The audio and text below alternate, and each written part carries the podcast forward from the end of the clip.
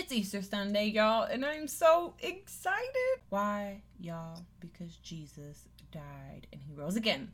I try to stay neutral. I try to stay neutral and not just share my faith in an overwhelming way. I believe in people having choices on whether they decide that they want to believe in Jesus or not. But this podcast is going to be about me talking about Jesus because I love him. It's a perfect opportunity for you to click off if you don't want to hear about him, but I'm going to talk about him. You are now listening to the voice of Tamar with Vanessa Santiago.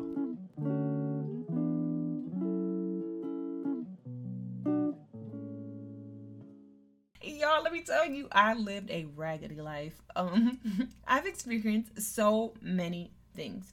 And as a result of my brokenness, I honestly found myself just making so many poor decisions.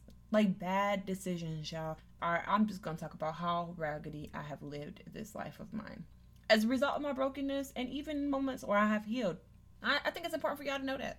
I mean, I was thinking recently about how I ran away from home when I was 15, how I intentionally got pregnant, how I got married at 18 just foolishly, how I then was not in such a great marriage and then, you know, separated and lived wild and was going out Thursday, Friday, and Saturday while my kids were at their dad's house. And then I would just drink and smoke and just live this reckless life. I was on a motorcycle with some random guy driving 100 miles on the expressway. I have met guys on social media. I have been in horrible relationships where I compromised not only my faith but what I believed. I've been in situations where I have settled for less, but I have just done some very reckless and foolish things in my life, y'all. But there are moments where, in my brokenness and even in my sound mind, I have made so many horrible decisions and I have pretended like I didn't know who God was and I ignored his voice and I disrespected him in so many different ways. Like, there's just so many different horrible things that I have done, and yet God and his mercy, God and his loving kindness has forgiven me and allowed me to live such a blessed life, y'all. Two weeks ago, I was sitting in the car with my kids, and my son was just sharing some of his heart with me. His desire to be around my side of the family a little bit more than he has been able to be, and I had to just give him a rundown of my life. And it really made me emotional because sometimes you talk about some of the things that you have been through, and you just you don't realize like how you could have literally lost your life making some of the reckless decisions you've made or some of the moments where you've been put in situations. You could have not survived them and yet God has just been there all along y'all I remember just living this crazy life and having dreams that I would be on mountaintops preaching and talking in tongues. And I'm like, Lord, there's no way that these are your thoughts towards me after everything that I have done, after all the mistakes that I have made, after all the times that I've been used. There are moments where I felt so disgusting and unwanted and unworthy and undesired and unlovable. And God has just been there each and every time to sweep me up when I did not believe it and remind me that He loved me and that's why He sacrificed His Son. And so I know that there are moments where people have experienced some horrible situations in the church. I told you guys I was molested by the children's pastor at one point. There are moments where people misunderstand you, where people put labels on you, where people call you all these really bad names, even inside of the church. But Jesus, y'all, who is not like the people that we know that, you know, say that they're Christians that don't show the best version of Jesus, but the Jesus that I know, y'all, has literally transformed my entire life. I should not be here generations in my family line have used drugs.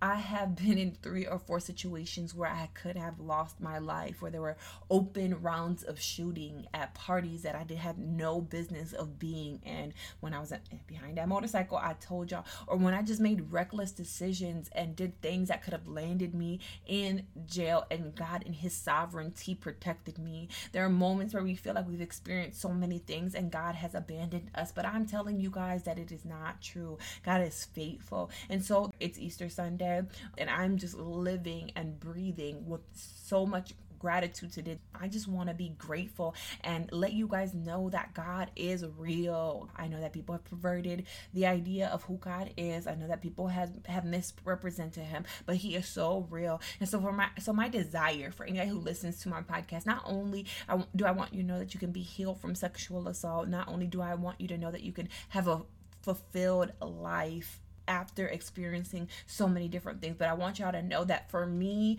Jesus has been a awesome way to heal having the guidance and the leading of the holy spirit has been my way through what i have experienced so i could never ever ever ever ever go one day without giving him credit for who I am and who I have become and the way that I've been able to change the direction that my life would have gone in if I have not had experienced him in my life. So that's it. This podcast is a podcast full of gratitude. I'm thankful for God and my prayer, my desires for you guys to try him. I know that you probably experienced him in a bad way. I know that your mother and father probably forced you to go to church when you were a kid. I know that religion has really removed the voice of the Holy Spirit, and you probably have not been able to really know who God is or the Holy Spirit is because people poorly represented him. But I dare you to try Jesus. I dare you to lay in your bed at night when you're frustrated, when you're angry, or when you're driving in your car and talk to this man named Jesus. And I know it sounds crazy because he's somebody that you can't see, and this idea that there's this person or being in heaven that's going to take you up and you're going to walk through these streets of gold can sound crazy, but I dare you to try him because there are moments where we're burning incense or we're calling on Buddha and all these other different things, expecting some form of hope. And so, my desire for y'all to try Jesus. Try him again in your own personal way. Call on him. I promise you he will answer. Next week, we'll have another podcast. It will be called On the Threshold of Hope. I'm going to be digging into some of that and also talking about self care and some other experiences that I have had that came back to memory as of late that I want to share with you guys. But today, I'm just grateful. And so, Father, I just pray that anybody under the sound of my voice would desire to get to know you on a deeper and more intimate level, Father.